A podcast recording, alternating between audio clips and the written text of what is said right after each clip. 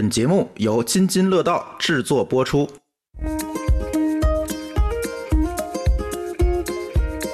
主出场的时候气场十足，嗯，可能对于这个片子里面女主她们的时尚单品是高跟鞋。嗯，回忆一下，当时在电台做主持人的时候，尤其到了夏天，那个直播间里面的时尚单品是军大衣。我上次听谁说是他们但凡胖一点儿，真的是公开处刑了。上镜之后，所有人都看着你哦胖了，那心里肯定会不舒服。女主持人和男主持人背后都有两大团队，啪站一溜人。这个就我以前爱看那种，你知道香港的警匪片，这警匪片真的是这样。然后一出动去抓哪个黑老大的时候，呼啦一片人就去了。然后我没想到香港的新闻界也这样，是吧？一到极端天气或者有什么事儿的时候，一定是提前其实已经做好准备了。对，要提前出动。各媒体都是这样的，我提前要布好局，谁是跑气象口的？对，谁是跑交通的？铸建的，包括还有场站啊，不同的重点的这种路面的点位啊等等，只要这个事儿一旦发生，马上大家就各司其职，第一时间就要到那个现场。你那一跪，理想就没了，灭了，真的。你为这记者这行业你都丢脸，真的。我记得之前听一个前辈一个记者就说，这个记者需要的几种素质，什么脚力、脑力、眼力之类，还有一个，对，还有一个说是要有橡皮鼻子。什么叫橡皮鼻子？就是说你一次次的碰钉子，你还要去，这鼻子是橡皮做的就无所谓。还有一个是也需要有一个好体力，要不停的翻窗户，就是大门你走不了，那你就翻窗户。就门都没有，那我翻窗户吧，那不能违法啊。对，不能跪。这是一种比喻，这个对，翻窗户也不能跪。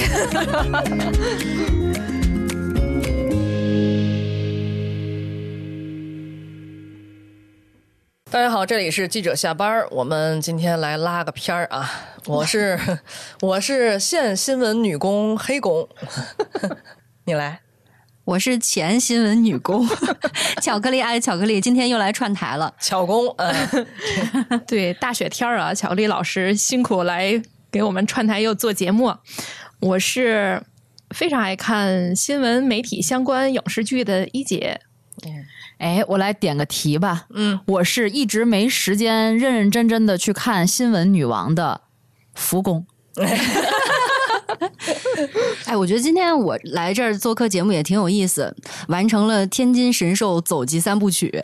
第一次来是走心，对吧？上一集总结了一下，第二集是走音，今天是走眼。怎么看剧？看剧嘛。哦，我以为你看走眼了。哎，你对天津文化越来越了解了啊。可以，可以，现在已经是四级学者了啊。对。哎，那你们都看了吗？新闻女王？我看了两集，因为看第三集就得要那个付费了，就得买那个 VIP 了。其实咱不是说吝啬啊，嗯，咱就是觉得我不值当的为买这片儿，我要买 VIP 哦，因为我全程出戏哦。想起了张颂文老师那句话：“现在什么都要会员。”对啊，要会员不怕，嗯，你你就我临时充一一个月，我把它看完。我实在是觉得，我为什么要花钱看这个？就这感觉，我全程在吐槽，那我就花钱看了。那你，我我看刚看三集啊，但是我觉得还行吧，就是比以往看的媒体啊、新闻、职场剧还不太一样，节节奏更紧凑一些，还挺好玩的。我觉得，你不觉得出戏吗？嗯，偶尔出吧，但是总的来说还能看下去。哦，比现在，哎呀，要拉踩了啊！这个别拉踩，别别，上一集被喷的还不明显吗？以旧以旧了，比那个以爱为营，知道那片儿吗？不知道。最近对，同一时期和新闻女王同一时期在播的，我知道了，大陆地区的。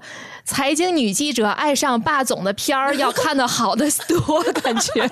你看我虽然我都没看过，但是我都知道，因为我们有小视频，嗯啊，各种精彩剪辑，各种片段。但是给我的印象哈，这个剧从开始好像口碑比较好，也是因为被拉踩。就是在对比中觉得他好，比如关于这个什么呃什么都不行，找个男人嫁了吧。嗯，还有的另外呢，就是说内地拍的电视剧，就是说怪不得你嫁不出去，因为你不够好还是什么的。嗯，这不是一新闻片吗？怎么变找对象的片了？嗯，不是。当然，这两片也被对比说，那个片里就基本上就是恋爱脑。嗯，这新闻女王里头呢就没有恋爱脑，全是事业脑，全是大女主啊。对。就是只能说比这个进步了，但是貌似最近她也烂尾了，就是新闻女王。对，嗯，但是我总总觉得咱们对吧，记者你不谈一下这个热剧不应该呀，这个。哎，所以我们为什么要请乔老师来了？因为她曾经就是这个大女主人设的这个主持人，新闻女王，新闻女王。倒也没有，又倒也没有。我们今天现场不是有俩吗？就是而且啊，人家那得出镜。嗯，对吧？就是对于颜值啊，对于这个自己的外形都有要求。乔老师也不错啊，这我们不用出镜，就是对自己这方面的要求就特别的松散。嗯，比如说广电差不多啊，广电是一家。比如说呢，哪松散？呃，我印象中也是看那个剪辑的小视频嘛。嗯。呃，第一幕女主出场的时候气场十足，嗯，蹬着恨天高的高跟鞋，然后去刷卡，对吧？有那个镜头。对。我当时就觉得，哎呀，脚好疼啊。可能对于这个片子里面女主她们的时尚单品是高跟鞋，嗯，但是呢，我想回忆一下，当时在电台做主持人的时候，尤其到了夏天，适合穿 适合穿很好看的衣服嘛，嗯，但是我们在那个直播间里面的时尚单品是军大衣。对对对，因为什么呢？它这个设备啊，希望保持一个比较良好的运作状态，要保持一个比较低的温度，空调开的特别凉。嗯，你在里面值守至少得一个小时起，就很冷。别的衣服都不好使，军大衣是最好使的。嗯，哎，这样全国的广播电台应该都是这样的。你记得前一阵有个新闻是央视五套的那个男主持人，上面穿西服，底下穿大裤衩。哎，对，是吧？这就是电视主持人。对，因为他。他只拍上半身，对吧？到那个桌子沿儿的地方，所以呢，上面正装穿的，哎，西装革履的就可以了。下边大裤衩、大拖鞋，怎么舒服怎么来。因为毕竟他们还有灯光，那个灯是特别热。嗯，所以真实的媒体的情况和剧里的其实还挺挺大差异的啊。最主要的就是啊，你们还记不记得，就是这个这个一上来，这个女女主持人和男主持人背后都有两个大团队，嗯啪站一溜人，好多跟班对他们俩。坐那儿，这个就我以前爱看那种警匪片你知道，香港的 警匪片这警匪片真的是这样。然后一出动去抓哪个黑老大的时候，呼啦一片人就去了。然后我没想到这个 香港的新闻界也这样，是吧？嗯嗯，因为我我看这片儿觉得还。有有点收获的，因为咱们这边其实一直这几年在强调要主持人中心制，也就是说，其实这个一个节目的灵魂是主持人，但是主持人不光是动嘴或者有这个形象，他是要调动整体的采编，包括导播，包括整体节奏，他是这个节目的灵魂。按道理讲，应该是这样。对，所以你包括他的这个整体的这个直播间、导播间的设置，是以这个主持人为中心的，然后所有的人是围着他去这么这么去安排去做的。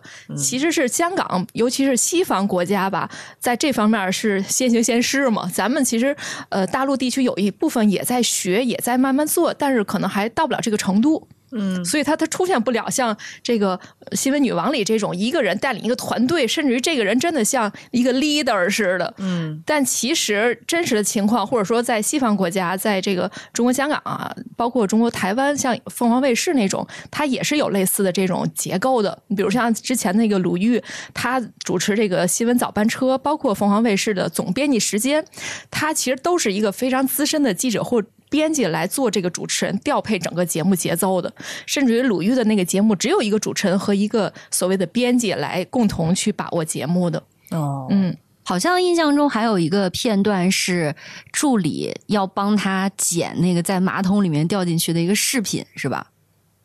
我没看到哎，我也没，我之前听别人好像说有这样一个片段，嗯，就是觉得。为了怎么说呢？自己在职业路上的进一步升阶啊，无所不用其极，什么事儿都能做。这个我觉得还挺……嗯，怎么说？看到那一幕的时候，肯定戏剧冲突是很足的嘛。现实生活当中，我还真听说过类似的事情。有的时候确实，你别看艺术高于生活啊，它确实是来源于生活。呃，特别巧，我也认识一个，我自己有一个表妹。他呢开了一家婚纱礼服租赁的店铺，那有的时候可能需要呃有外场的活动啊什么的主持，那会有主持人到他这里来租礼服。他说呀，有一次看到一个女主持人带了一个小助理，很年轻的一个小女孩，说怎么感觉她那个助理就活得特别的。卑微。对，卑微。呃，怎么看出来呢？就当时试衣服呀、试妆的时候，时间还是比较长的。那临时就在楼下买了外卖盒饭带上来吃。先是这个女主持人在吃，她没吃完，剩下了一部分。这个助理没有订第二份啊，他就把这个女主持人的剩饭扒拉完了。哦，我当时听到这个的时候都惊呆了，我说啊，我身边竟然还存在这种人吗？这一定不是疫情期间这个。很早很早很早，不是他他们之间有上下级的关系吗？嗯，这个就不太清楚了。不算，应该是不算。我不知道他从哪里找来的这么一个助理。或者说这个人真的要有求于他，对吧？比如说他还实习中，他想转正，所以他要巴结这个主持人。主持人就能帮他转正，这不的权利不在他那儿啊。嗯更我感觉更像是他可能是以自己主持人的这个身份，在外部找了一个所谓的助理。嗯，可能有的时候他去外面主持活动啊，或者婚礼啊等等这样的情况的时候，让这个助理帮他拿衣服呀，前前后后帮忙啊，整理一些杂物啊这样的事情。嗯，我当时真的很惊讶，这有点像那个有些娱乐明星的艺人似的，对那种生活助理，对，娱娱乐明星的这个经纪人似的，就为了这个能够有一个好的工作，什么都可以做。嗯刚才包括你们说那个主持人都得穿着恨天高，然后还得画着特别精致的妆容，但是实际上在很多媒体里面，主持人并不是这样的。对，首先，这个高跟鞋，我觉得现代女性基本上好多人都已经把自己释放了，不太愿意穿高跟鞋。当然，就有追求的那个喜欢高跟鞋吧，咱不叫追求，就喜欢高跟鞋的是一一方面啊。我觉得另外，身边大多数人其实现在都还是平底儿啊，或者顶多是那种老爹鞋，就厚一点。但是那种那么极限的恨天高，我觉得真的日常还挺少的。你们有那种情况吗？就是会在办公室里面备一套正装，备一双高跟鞋，对，备很多套正装，备很多高跟鞋。对，以防有一些场合临时需要，但日常呢就是挺邋遢的。对，而且就是你看那个剧里面都是很精致的样子，那实际上现实中可能那衣服就啊都挂在那个椅子背儿上，对对对，然后那鞋都一双一双摞在桌子底下，嗯用的时候啊随便扒拉一个。对就之前我们不还说过假头发的问题吗？嗯还得有假发片儿，还得有假头套。你看，像特别知名的央视的某主持人，他不就是戴假头套吗？戴假头套会很方便。不只是某主持人不只是某某某主持人谁谁谁好多说说好多说李子萌就是戴假头套吧？海霞是不是也是？哦基本上啊，电视新闻女播音员那种短发造型的，大部分都是假发。因为短发造型是是很耗费时间的，很麻烦的，而且你很难保持一个非常稳定的一个造型的状态。你看人曼姐，嗯，曼姐那发型，意那发思不高。量主要是。对，人家有发发量。啊，你说这高跟鞋，我想起来，我前年有一次采访，然后就他是去工厂新建工厂采访，然后在一个特别正式的邀请函底下就说了要穿正装，而且好像还说了穿的鞋不能露脚面儿什么，就要求特别高。然后我真的是拿出来许久没穿的高跟鞋，我真的现在很少穿了。然后我就觉得在那儿走，我就已经走不稳了，我就差点崴脚。哦我还真是没见过一姐穿高跟鞋。其实以前就刚工作的时候，而且那时候还流行过一只高跟鞋，我还是背着的。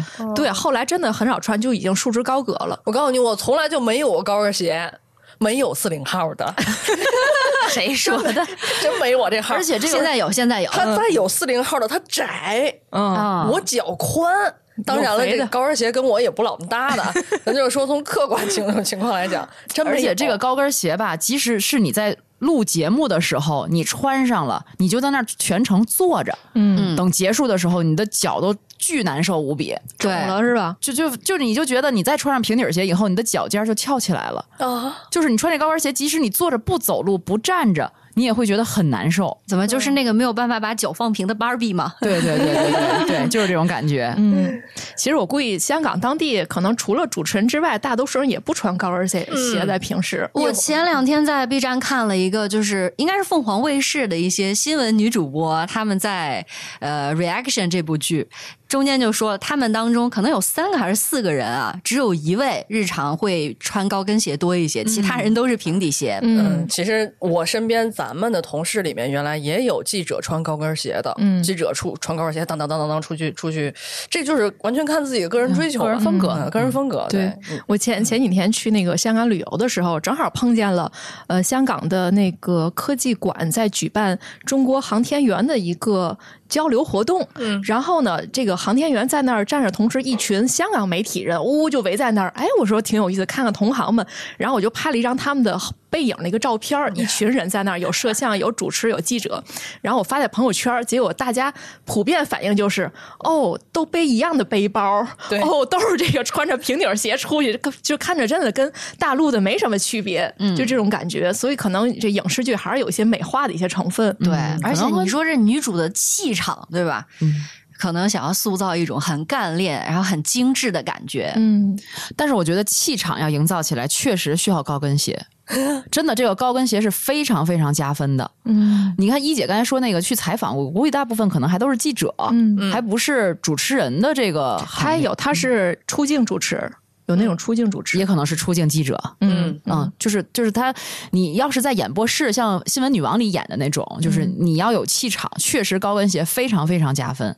就你自己就感觉嗯拔起来了，对你自己感觉自己就啊气场得有两米八，就那种感觉，自信自信给你顶高了。哎，我们这期节目不是给高跟鞋带货，怎么聊半天鞋的事儿了？咱咱聊聊妆容哈，我觉得巧克力老师肯定深有体会。就电台的主持人其实是不老么化妆的，对，也就是近几年化妆估计会多一些，因为通常会架一个手机在那儿直播。嗯，但是现在也毕竟有美颜，有修容。了对吧？对，相对还好一点儿。对，嗯，像以前啊，我觉得只要没有那种来到直播间的嘉宾有面对面的机会，那肯定是不化妆的。而且，其实身材管理也不会那么重视。哎，对，我就我记我就记得有一次我去参加培训，那次的培训呢，它不分电台还是电视台的主持人，大家都在一起，相对来说，好像电视的主持人更多一些。我就发现哇，跟他们真是两个世界的人，纤薄。对他们特别瘦，我就感觉我能一个顶他们俩。对他们特别瘦，然后电台主持人都是军大衣，自带军大衣效果。而且他们在日常生活当中，我觉得对自己形象要求也挺高的。对对，呃，比如说我们去培训嘛，人家带的衣服都是那种正装，对吧？小西装，然后或者是西装裤，或者是套裙，呃，也是。穿那种带点跟儿的鞋吧，就看着整个人特别挺拔，又很纤瘦，呃，又很漂亮。嗯，我跟在旁边，我就觉得，哎呀，我跟人家是一路人吗？就这种感觉，会会有在对比中有点自惭形秽。但是他真的是职业的。要要求啊！你在有意无意的，其实就会很重视这一块儿。对我上次听谁说是他们，但凡胖一点儿，真的是公开处刑啊！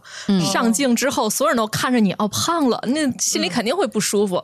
你要是别的这个纸媒啊或电台无所谓啊，反正你看不见我什么？对，真的上镜。说不出来，你说拍张照片，有时候看不出来这人胖，但是一上镜上这个摄像镜头就会胖很多。我记得在我以前实习的时候吧，我去给一个电视台的一个节目去当观众。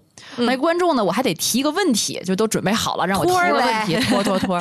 然后我那当年那个时候，你想上大学的时候，一米七，也就九十多斤，挺瘦的吧？嗯。我站起来以后，我就啊，就在一顿说，我还觉得挺挺好啊，挺年轻，挺挺挺挺瘦的，我应该没问题，脸儿也不大。但我当我在回看这个视频的时候，回看这个节目的时候，我觉得我就是在一个馒头上面画了两个道儿，就把眼睛给割开了。当然，咱单眼皮儿。没辙啊，就真的就是在一个馒头上面画两个道啊，而且还是他是在底下，我在观众就是观众席是个坡的这么一个座儿，嗯，是个这个阶梯状的座儿，我坐在上面仰拍啊，对仰拍，然后我觉得这么年轻就有了双下巴，也是一个豆包坐在山坡上划 俩道儿。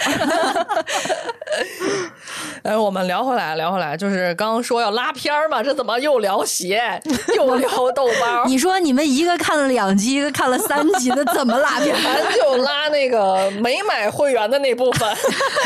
咱重点来了，咱还是说那个最紧张刺激的部分吧。嗯，就是他一上来那个事故哈，对，一上来就是一个这个公交车。呃，当时是一个乘客向、呃、跟那个司机抢夺他的方向盘，然后呢，后来引起了这个侧翻，并且有一个火灾这么一个现场，对吧？嗯。然后当时呢，这个新闻来源呢，确实还是比较真实的，就是在网上先开始到处转发了。嗯，其实现在跟现在的新闻规律是一样的。现在第一个发出新闻的，在这个时代一定不是记者，嗯。嗯，也一定不是媒体人，除非这媒体人当时就在现场，对，都是在现场的这个老百姓，就是第一现场的网民，对，然后就把这些哎就发朋友圈也好，或者什么什么各种社交平台发，发出去以后呢。其实一般这种时候啊，就是媒体的这个编辑室里边也是通过这样的方式发现这个线索，嗯，而其实不是所有的现场都是要去的。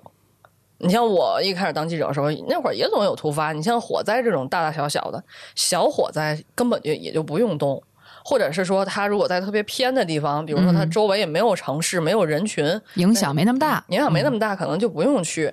然后呢，这个时候一般像在天天津的这种新闻编辑室里，就是突然间有一个老编辑，哎呀，那哪儿哪儿着火了啊，冒黑烟了，这烟，然后大伙儿一块儿，哎呀，啥？哪儿哪儿哪儿？是不是这样的？还好还好，你略夸张了一些。你说你们这是新闻编辑室啊，还是随便路上哪哪一个什么象棋摊儿啊之类的？新闻编辑室里也都是老百姓，嗯，就媒体人他也是老百姓。你看一姐笑的，是不是这样的？然后呢，这时候领导可能也是看见了，然后再决定由领导来决策，到底要不要派记者去，对对吧？然后就从办公室走出来了，就是眼一扫这办公室，一看，哎，就小黑在，哎，小黑过来，嗯，哎，赶紧去看看去。领导这怎么踩呀？这个，先先去看看去，看看再说。哎，好嘞，随时联系。嗯，行，好嘞。对，然后一到那儿发现都已经结束了，然后说哦，领导，我看了一眼，我回来了。就是我印象中，我当时入行的时候去的那些突发事故。而且那时候自己也没有车，也要打车啊，或者骑车去。基本上到了之后，都是最后的那个结束了，收尾了。基本上很少能看见事故，就当事人都看不见了。基本上就是地上有车胎印儿，然后 周围的周围的市民还在围着纷纷议论，但是人早就拉走了。你这交通事故是吧？对，交通事故基本上都是这样了。对，所以咱说回来，就这个片儿，我为什么说下头？一上来说这火灾现场。记者第一个到的，对这点确实，消防没到，嗯，警察没到，记者先到了，嗯，这个当中可能还有一个原因，嗯，我也是看了啊，就是呃，是原型地的香港的这个媒体同行啊，他们也在做这个 reaction，说为什么他们能这么快呢？嗯，事发地就在他们单位楼下，哦，那也太巧了。这这不是一般的巧了，对吧？对但是按呃，当然像一姐那样到了都都结束了，倒也不至于。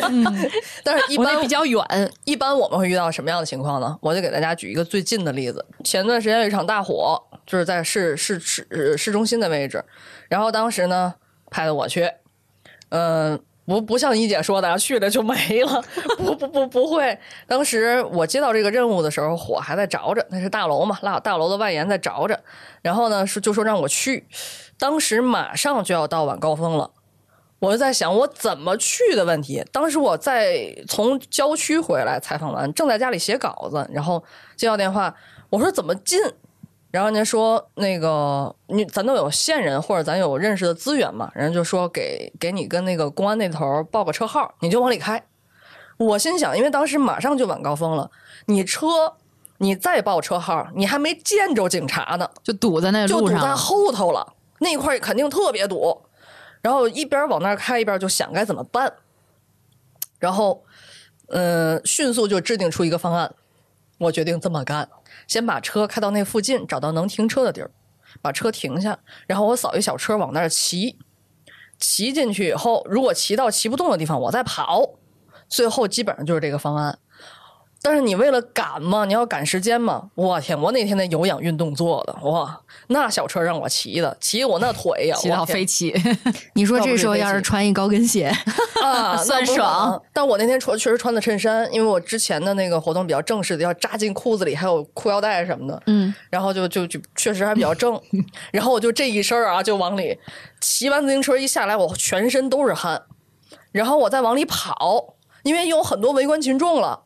然后你也不知道大路肯定过不去，你得插小路进去。结果穿小路进去，那个离着事故现场只就是一个背靠背的一个一个方位的时候，我被消防员给拦下了。然后那个这个时候你就得跟他斡旋嘛，嗯，然后他就死活死活不让我进去。我说不行，我我有任务，我必须要进去。然后他他就跟我喊，说你看看，你看看，你看看那边往下掉东西呢，我能让你往这儿进吗？危险，就很危险。然后我其实可以钻进去，但是人家消防员，人家确实是为你考虑。他说你没有安全帽，我绝不敢放你进去。你再有任务也不行。然后这时候你就得另想办法。我就出来，我就找了个警察拜拜。我说我要去那哪儿哪儿。哎呀，那这块儿可不行啊！就是天津人，然后这天津天津话倍儿浓。然后说你得在前面绕远去，那老远了。还给你指路呢。对，倍儿好，因为他知道你着急是记者想进去。然后后来我后面的同事就跟上来了，他们有一辆小车，然后也是开进来，然后我们最后穿的一个老旧小区的特别蜿蜒的小道，穿了好几个小区过去的。哎呀，所以第一个到现场也进不去呀、对，进不去，而且过去以后就是。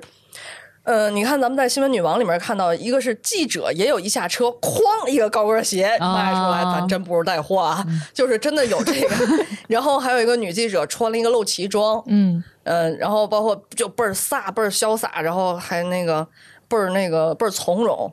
从容个屁呀！我又往里跑，又什么？我我我满脸都是汗，浑身都是汗，好狼狈啊！而且那个就是真的楼上往下外延烧的那个东西掉，嗯它好多沫儿渣就往你头上掉。嗯，因为是个高层嘛，对，而且气味还是很浓烈的，嗯，你眼睛甚至都有可能会受影响。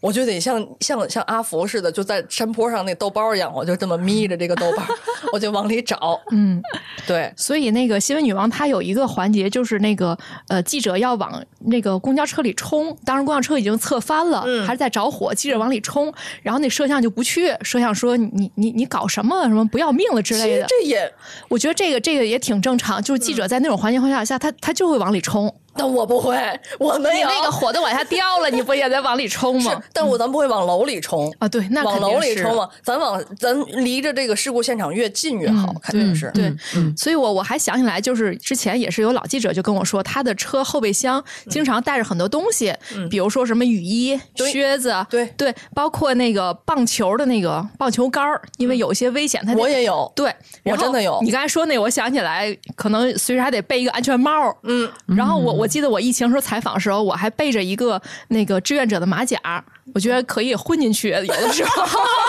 你从哪儿搞来的？红马甲就有一次采访时，他们说那个，哎，要不给你也来一件儿？我说行行，然后我就给拿走了。然后我觉得这个还挺有用的，采访的时候省得就是太麻烦，跟他们去对说什么的。对，对所以就说别说穿高跟鞋了，我就是连 我连换车的时候、买车的时候都我都想的是得咱得买小车。嗯哪天我不当记者了，我我喜欢大车，我喜欢 SUV 什么的。嗯，但是咱真往哪儿钻啊什么的，真不好停车，真着急。对所以我就买了个小车，你想，嗯。然后我车里就刚才一姐说那个志愿者那个我没有啊，嗯。但其他我都有，包括那个防火的一些呼吸阀，嗯。然后还有那个有雨靴，还有拖鞋，都是四十号的，都预备好了。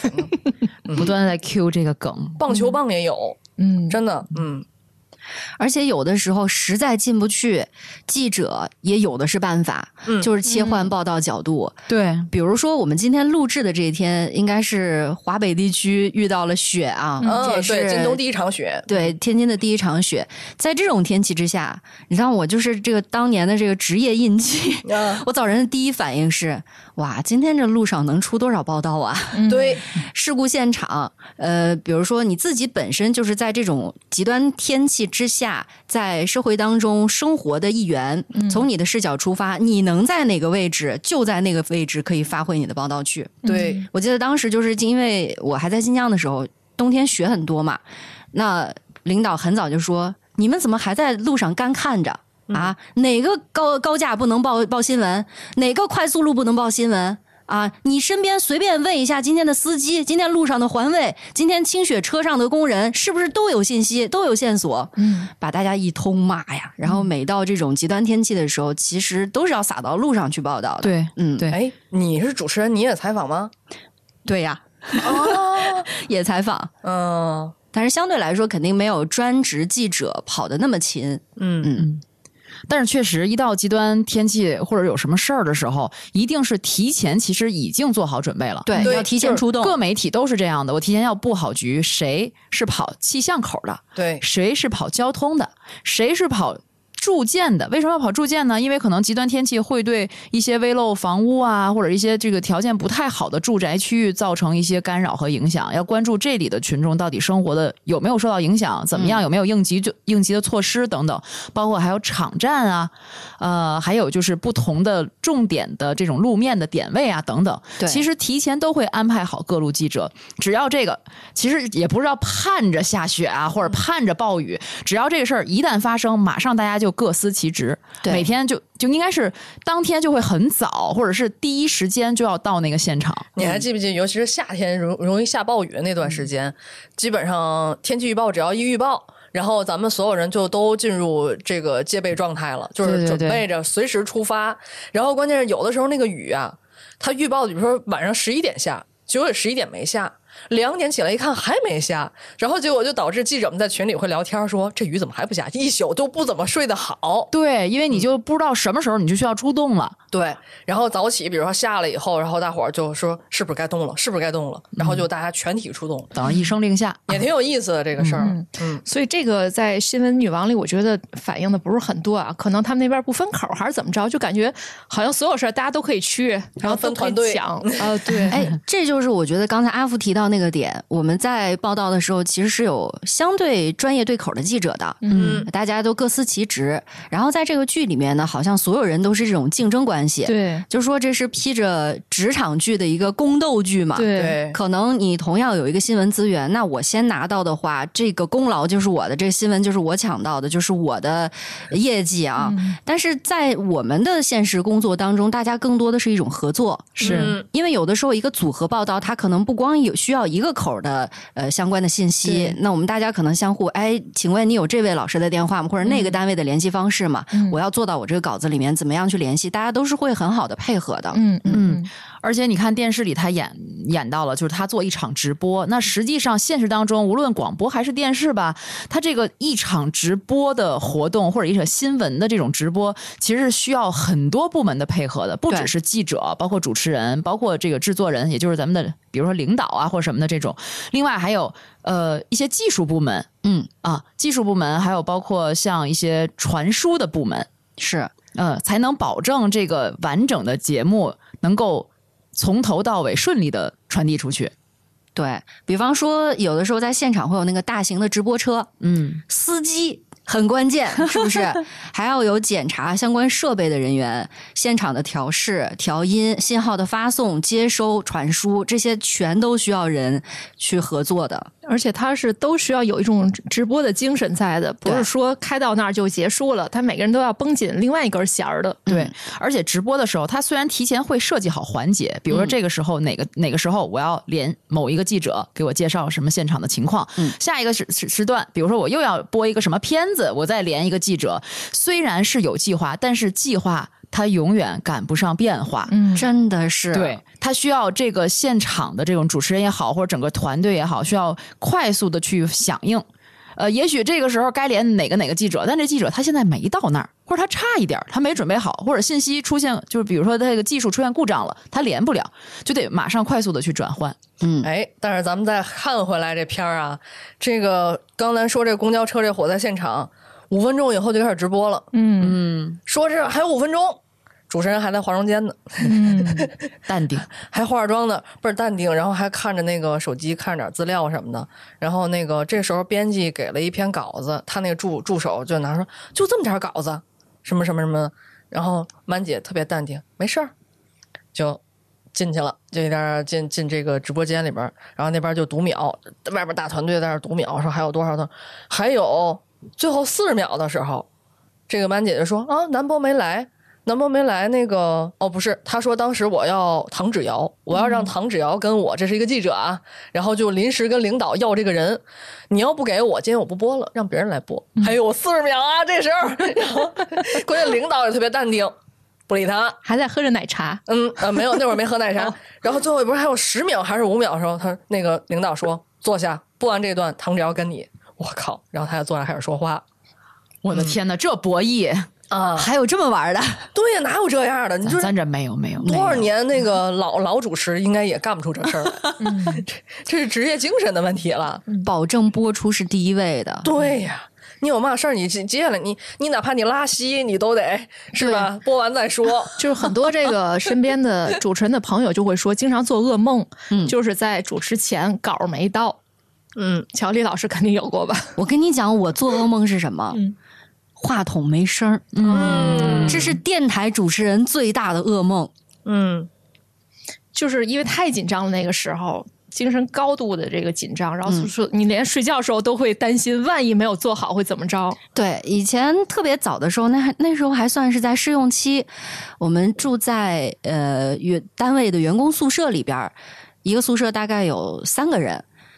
有一天呢，我晚上下班已经是两点多回去，然后收拾完都快三点了才睡下。刚躺床上，就听我隔壁床的小姐妹啊，突然开始说话。我心说：“哎呦，吵到她啦！”一听不念对呀、播新闻呢。她做音乐节目呢，在前面在说，今天来听谁谁谁的这首歌，太真了。我说你这够刻苦的啊，晚上做梦都做节目呢不。是，正好跟你们现场直播这个夜间夜间情感类节目。音乐节目的压力都这么大，更别提直播的新闻节目了。对，嗯，所以那个曼姐都有点神话了，对而且就是说，你主持人和编辑和记者，包括领导，这个时候是环环相扣的，尤其是在这种时候。对你比如说主持人稿子，嗯，乔老师这个稿子应该也是编辑给，对吧？没有 这么好的日子，可能那个时候对于我来讲，只有早间和晚间的新闻对。和资讯节目是有稿子的，而且资讯节目稿子也是我自己编啊。除了那个早晚新闻是有一个记者团队在负责的，嗯。其他的节目好像我们都是采编播一体。嗯，而且就是说，这个你别说五分钟开始开始直播了，主持人是要背稿的，对，对吧？要提前备稿。所谓背稿，就是说我要提前，至少我要看一遍，嗯或者我要顺一遍。对，一般你们提前背稿是多长时间？我们一般提前备稿可能半个小时，对呀、他要提嗯前半个小时，这是一个小时的节目吗？呃不是半小时的新闻。嗯所以一比一的时间去背稿。嗯，对，你看人家曼姐不用，嗯，根本不用背都在脑子里直接背着说。这不怕说错字扣钱。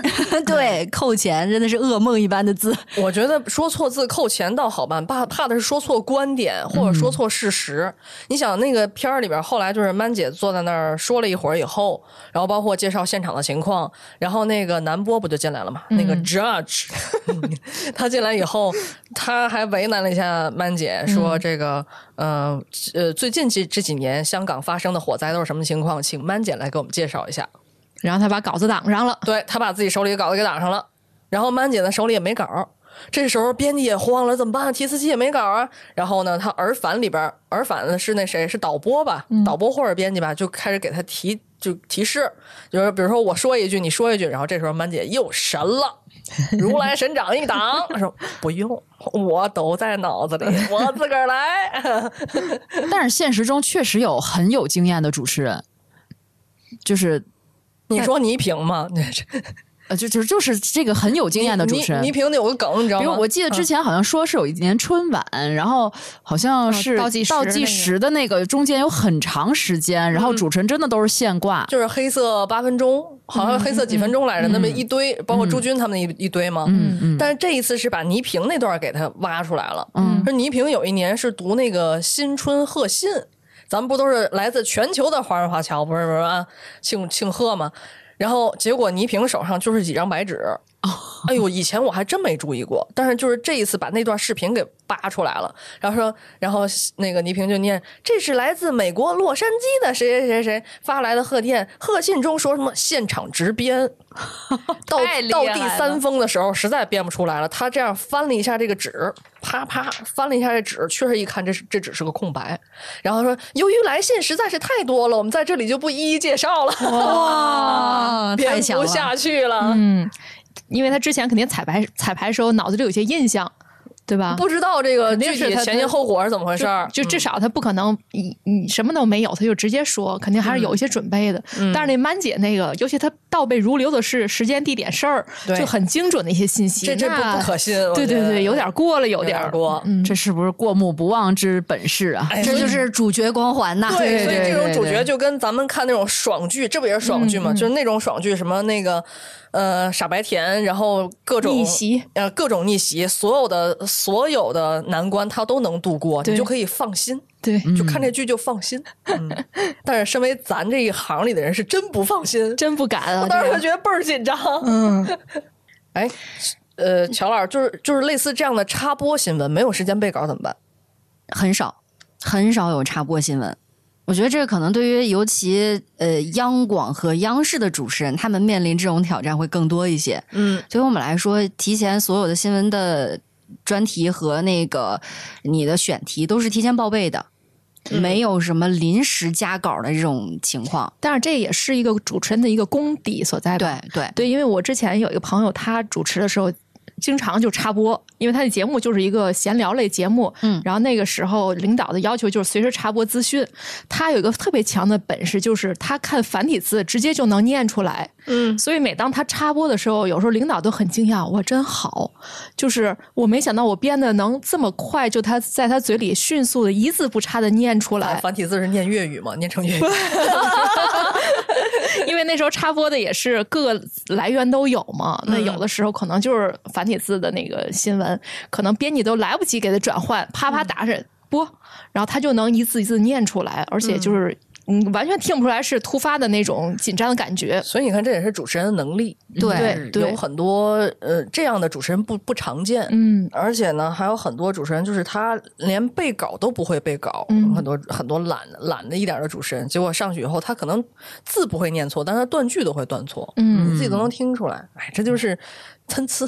就是那种表情。哎，如果说记者正好在听那个主持人在念自己那段稿子，没念好的话，是不是特生气？对，是对特生气。我写了这么好的稿子，怎么让你播成这样，对吧？对，但但是有的主持人他就能够锦上添花，就我刚才说那主持人，嗯，你就会觉得很普通的稿到他嘴里都觉得这么华丽，真好听，就那种感觉。哦嗯、另外就是看这个的时候，其实我还挺。兴奋的，就是能回忆出很多之前采访突发新闻的状态。其实我觉得突发新闻对记者、对这个主持人，包括整个团队的运作，都是一个特别大的考验。就是这个事儿来了之后，判断首先判断要不要去，其次去了之后采访谁，然后这个怎么在新闻中呈现。呃，我当时我我我我还是说很很多年前，我记得我采访的时候，就经常是赶上那个尾声我，都结束的时候，但是你已经去了，而且这个事故还比较重要，那怎么办呢？我当时的一个也是跟别的同行学的，就是你去问周围的一些围观吃瓜群众们，你你通常会发现这些吃瓜群众们，哎，了解特别多，而且说的绘声绘色的。我有一次就是也是一起交通事故去的时候，当时现场的那个管理特别严格。首先，事故现场已经没有了，都已经拉走了，车什么都拉走了。当时是一个什么情况呢？就一辆拉着集装箱车的大卡车侧翻了，结果正好压到旁边的小轿车。嗯，就非常危险，恰好压的是小轿车的副驾驶，嗯，副驾驶没有人，所以人还活着，就是没有受大伤。但是去的时候都已经走了，而且当当时就是现场这个维持秩序的民警什么不让拍照，不让摄像，嗯，就非常严格。我刚举手就是哎你你放放，我想怎么办呢？去都去了，而且这事故也挺大的。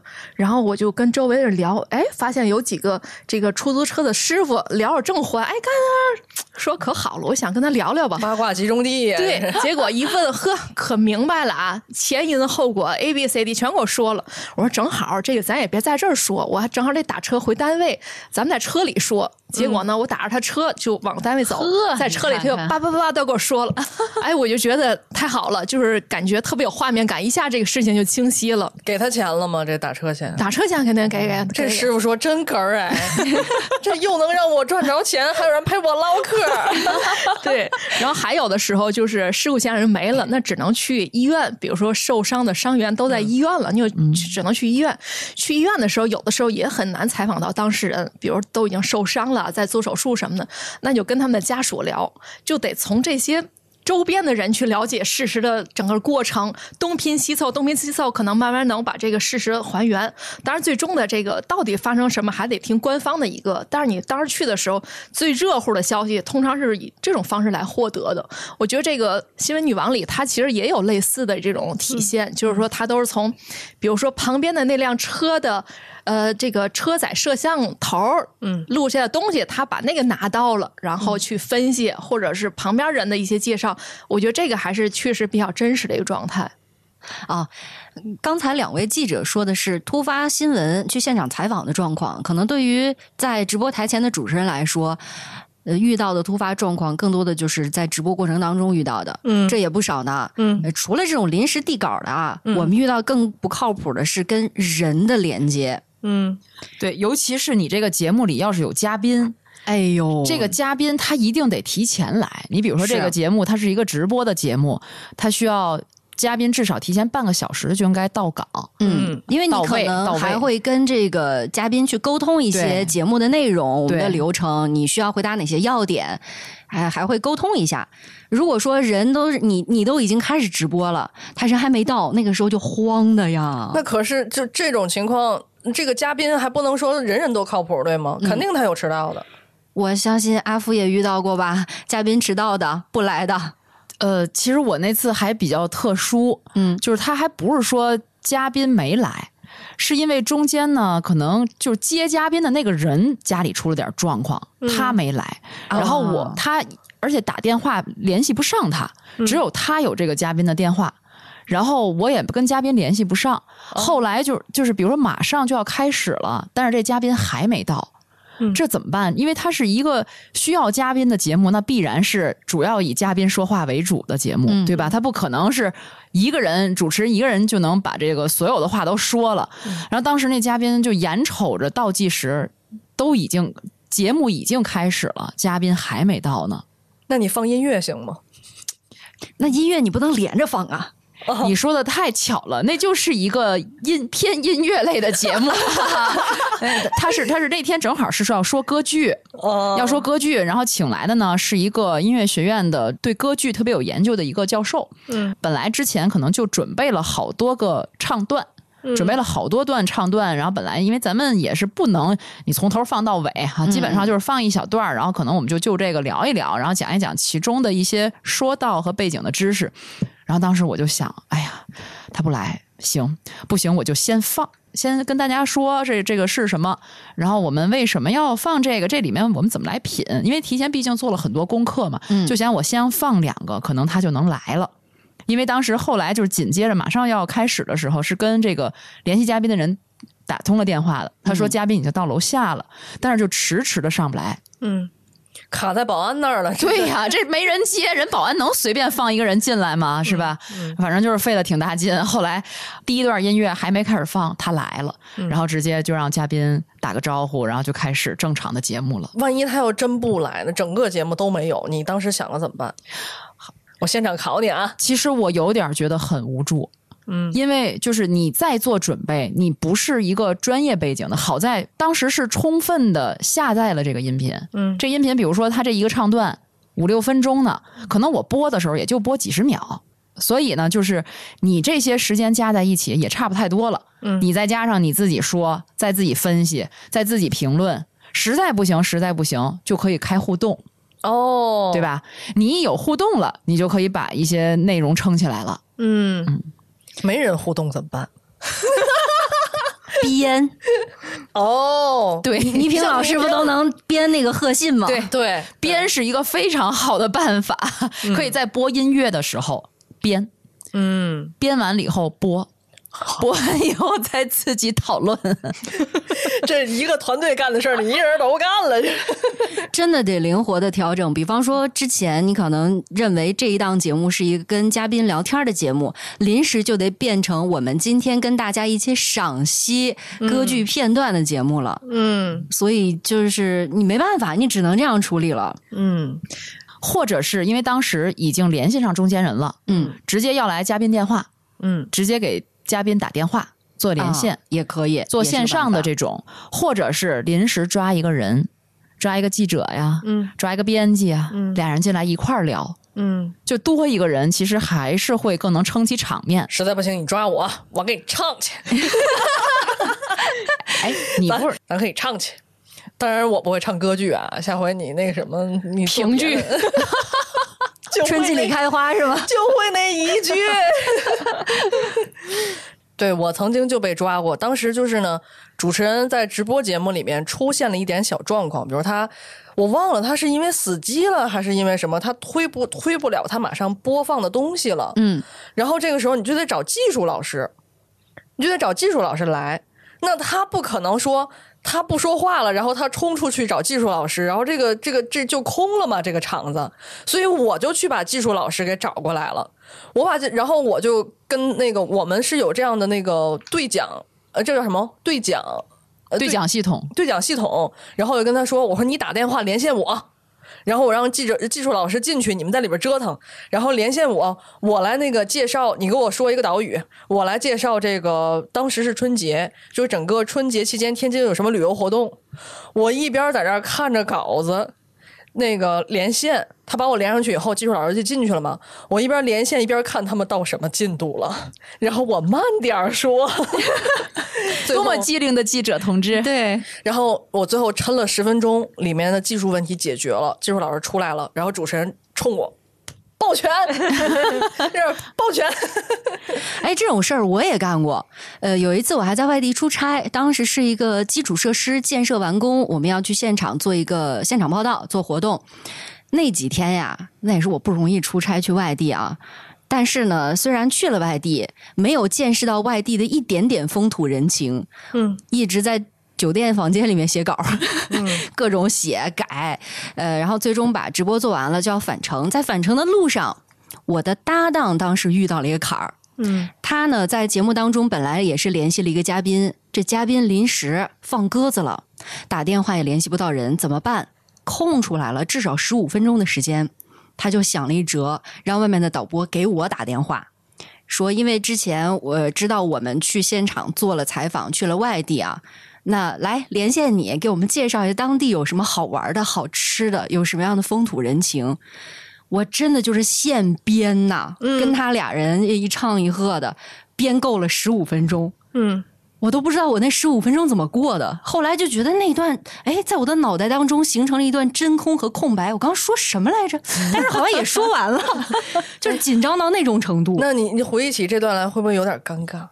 也不尴尬，装的可好了。就效果是没有问题。对，嗯但是我真的，你让我回忆我说了什么，就记得不是很清楚了。嗯，哎呀，你这么说，我真是想起来一次还很惊险的，就是是一个纯谈话的节目，嗯它不是一个可以放音乐、可以替代的一个节目。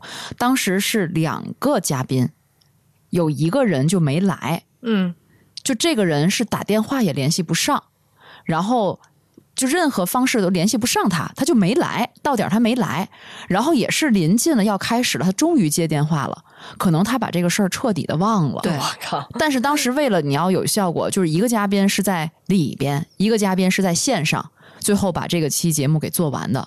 其实这个事儿我当时挺生气的，嗯因为毕竟咱们约定好了，而且提前也都打了电话，又都凿吧了一遍，那为什么当天就把他给忘了呢？然后我吧，结束了这个节目之后，我就给他打了个电话，我就想跟他。我觉得再沟通一下，至少我觉得我们再有一个沟通，因为你在节目上你是没法直接说的，对吧？嗯我们在在下面掰扯掰扯是吧？在下面再再说一下，就是也再客气一下。后来因为毕竟连线了嘛，然后没想到人家大哥已经走了，然后他因为他留的是个固定电话，再打回去说啊他走了，他们家人接电话他走了。然后我当时想，他连一句简单的抱歉都没有说，嗯从此这个嘉宾被我列入了黑名单。嗯什么情况下我也不会再用他了。这个事儿呢，对你来讲是一个陌生的嘉宾，我是被我自己的亲生朋友 坑过一回。亲生的好嘛，朋友还能亲生？关系非常好，我觉得交给他应该没有问题。怎么着不能给我塌台子，对吧？他是一个滑雪爱好者，当时我正好要采访一下当地雪场的情况。那他作为一个呃非常喜欢滑雪，几乎天天泡在雪场的人，那没有比他更合适的人了，对吧？我跟他约定好啊，今天中午几点我会给你打电话，然后呢来说一说你的感想什么的，提纲都给他列好，提前沟通好了。他说嗯好。然后呢，我本来跟他预计的连线时间是六分钟，他在六分钟的过程当中说的可能一共不超过十句话，啊，我问他什么，他说嗯啊，最怕还行，这样的了他可能还可以，然后你又现场直编了是吧？我就给他圆呐。嗯对，因为你越圆，你就会给他特别多细节的信息，然后他就说是，对，哦，那就是这样那。我模拟一下，是不是这样？乔老师就是说，哎，那个你来介绍一下今天这个雪情吧。嗯，好的，嗯，雪挺大的，雪挺大的。然后乔老师可能说，哎，那你说外边是不是银装素裹呀？是不是？啊，嗯，是的，就很绝 望，当时特别绝望。后来我节目结束之后，我给他打了电话，说：“哥们儿，你是嗯哪路神仙派派来这是克我的？”他说：“哎，我不觉得我说的挺好的吗？我真的想坐飞机坐一千多公里过去打他。其实你看，主持人他面临的这种突发状况非常多，还有一种突发状况就是，你看这个电视剧里边也演了，有的时候呢，他是要考验主持人现场描述的一个功底，尤其是这种新闻播报类的，你要他连线完前方记者说完以后，然后这时候还会再给他一些实况的一些画面过来，然后当时曼姐是这这时候真的是没有稿子，没有什么，其他主持人也一样会遇到这种情况，没有稿子，他去描述这种现场的画面。嗯，尤其这种插播的新闻，我其实看这个时候我就想到当年那个 M H 三七零马航失联的时候，嗯，我不知道你们还记不记得当时我收到呃看到消息是在手机上看到的，是晚上我我印象里晚上七八点八九点钟的样子，给我的印象里是那样的。然后我当时第一反应就是开央视，我要看央视直播。当时开了以后是水军艺的，水军艺当时那档节目叫啥呀？不叫新闻一加一，还叫新闻啥？我忘了啊，反正是水军艺的节目，因为水军艺是我的校友，”嗯对，兰大毕业的嘛，然后也是那么多年的这个老主持了。你明显他是收到这个插播的这这条消息，明显他就慌了，他的语速语流都是都是磕磕绊绊的，一整个播下来，哎呦，我都替他紧张，你知道吗？因为他不是学播音主持出身的，哦，哎，我哎，对，觉得他是学英语的，嗯，这样就暴露年龄了啊。当年九幺幺的时候，嗯在大学里的时候，当时每个宿舍没有电视，只有这个楼道里有一台电视。九幺幺发生的时候，所有人都集中在楼道那台电视看凤凰卫视的直播。嗯，当时是晚上，是我记得好像是鲁豫直播的，请了一个专家，就画面在不停的反复的播那个镜头，然后所有人都在描述，在这个解读，在什么，当时就觉得好厉害呀、这个鲁豫这个口才呀、表达，包括一些背景知识的了解，而且确实鲁豫他也有这方面的一个积累，包括他的表达能力也很强。我记得那之后，就这件事已经载入新闻史了。当时就是就这么紧急情况下的一个现场直播，那个之后才有慢慢央视后来去跟进啊，别的一些媒体去跟进的。嗯，对。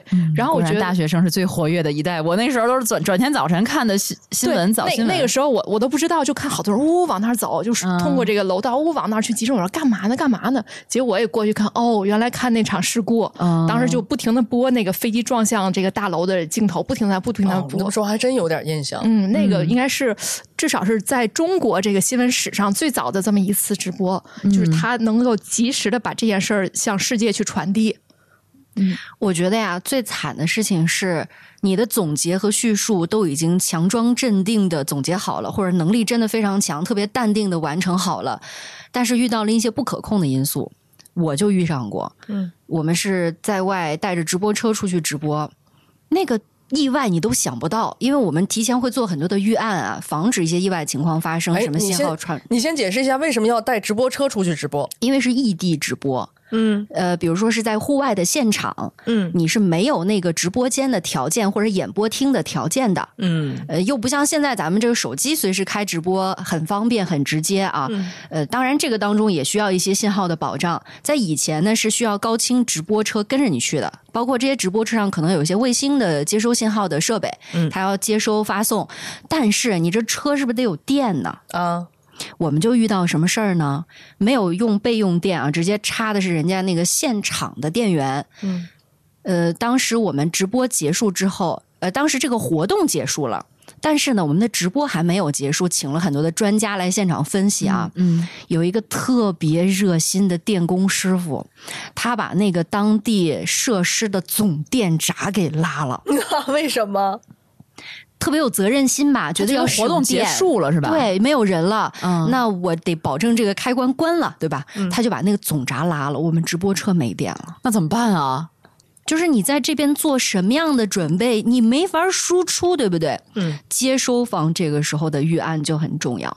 接收方是谁？就是当时在直播间里面，他还有在值守的主持人和导播。嗯，如果是在电视的话，他可能就是一个整个团队节目组啊，有编导啊本部呗，大本营。对，他就是第二直播现场，第二直播现场。他们这个时候就要忙活起来了，而且那个中间的衔接要非常的紧密。我不知道电视怎么操作的啊，广播这边呢，因为你不能空播，空播超过一定时间就已经算事故了。嗯，所以当时那个值守主持人的第一的反应是特别重要，他就要赶紧先推一路推子或者放一个什么片花，先把这段弥合上去，至少不能空。嗯，然后再想接下来的组织方式。嗯。所以很险，非常险，这个就交给他了，嗯，什么都得交给他了，对。所以我觉得刚才说了很多直播，我想补充点这个背景资料啊。其实就是在最初广电这个媒介形式出现的时候，没有直播形式的，基本上都是录播。然后到中国这块儿，是一九五八年的时候，一部电视剧叫《一口菜饼子》，这是中国电视史上的一次直播，第一次直播。当然，这个电视剧呢，就像现在这种网络直播似的，这边演员们在现场演，那边就直播播上这个电视了。哇，这厉害啊！对，然后到一九八六年，央视才真正的实现了对墨西哥世界杯的直播，然后我觉得离咱们最近的一次直播呢，其实是二零零一年这个北京申奥时候那次直播。嗯，也就是说，这个为什么我们刚才说这么多都要直播呢？其实这种直播的现场的那种氛围、紧张感、悬念是录播永远达不到的。对，就是有一句话说，这个直播是遗憾的艺术嘛，就是因为它有很多不可控的因素，但是也正为正因为这种遗憾所在，所以它充满魅力，也就是让无数的这个其实现在是越来越多节节目在直播了，因为它的对于收视率、收听率的这种拉动是非常高的，包括现场的互动。比如说，这个最早的一档是叫珠江模式，小黑应该你学过吧？这当时一九八几年的时候，它是最早开始跟听众互动，然后通过这种互动方式形成了一个呃广播的一个节目了。也就是说，这种实时的跟听众的这种接触啊，这种直播的方式，慢慢也成为现在一种主流了。嗯，更别说现在直接手机一打开直播啊！谢谢老铁送的火箭，是吧？对对对，那更直接一些。嗯，所以我们刚才说的很多意外情况，也确实是直播带来的，直播时候发生的。对，直播确实有它的魅力。嗯，你比如现在有的时候哪儿发生一个新闻事件，或者发生一件什么事儿，你往往就会去找当地媒体的视频号或者是公众号，它就会进行直播。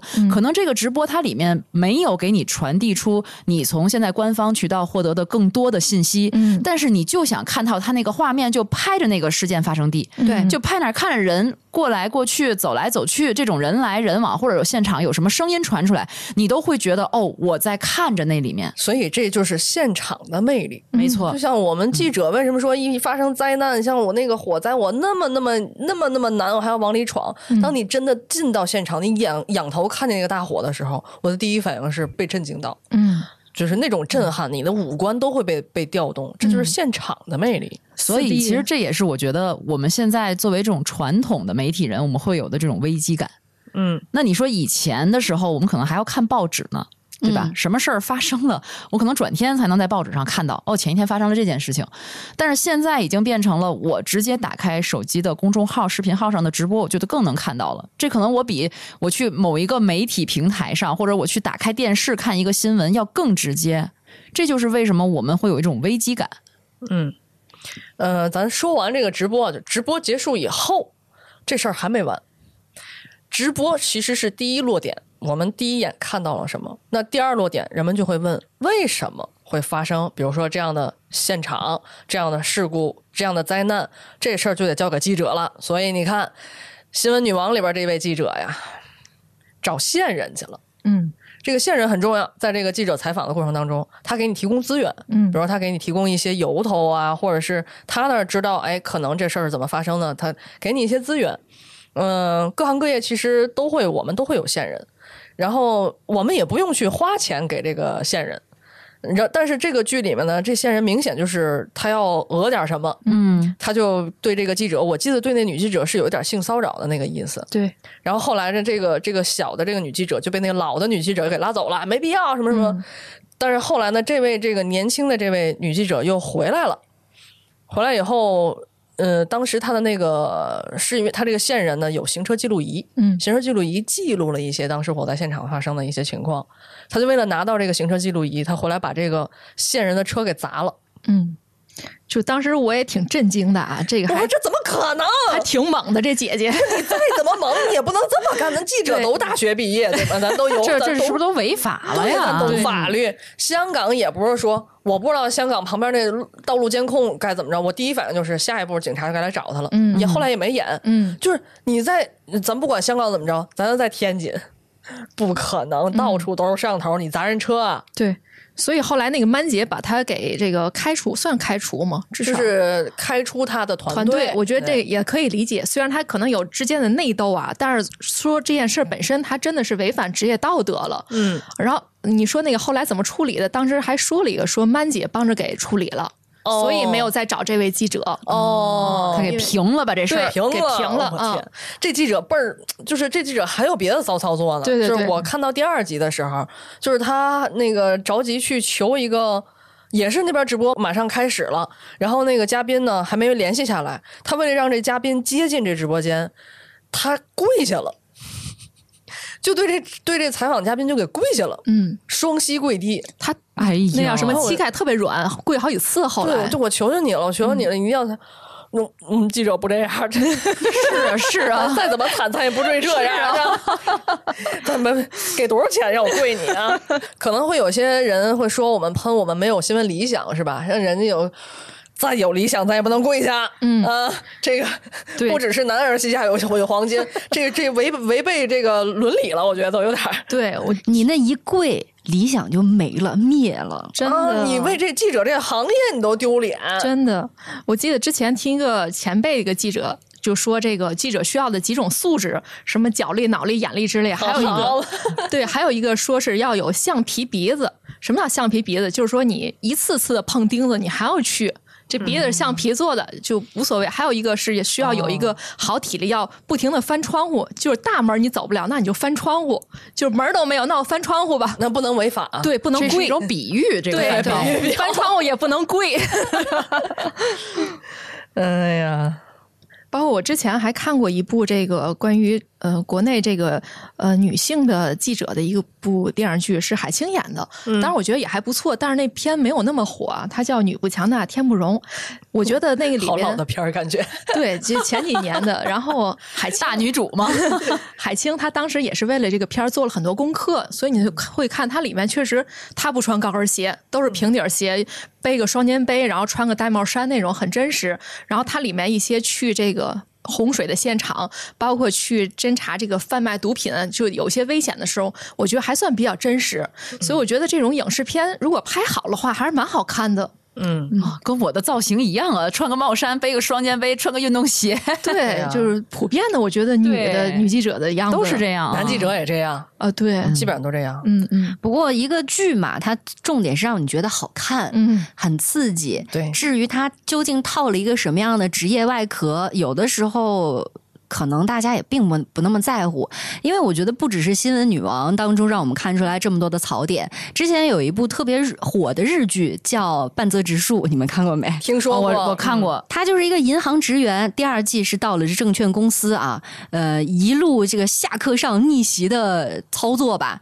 你说怎么可能出现在这个行业当中？你动不动让人下跪了，然后动不动让人低头给你鞠躬认错了，然后还说什么事儿都是咬牙切齿，什么我要百倍奉还、千倍奉还，那都是一种艺术创作的方式，让你看着爽。现实当中真的几乎看不到的。哎，所以啊，大家看这个剧啊，就《新闻女王》这个剧，咱就爽就完了。哎，嗯，不要这个认真啊，就是就是你对记者也或者是主持人都不要有滤镜啊。对，咱再点个题儿吧。嗯，人家是新闻女王，咱们是新闻女工。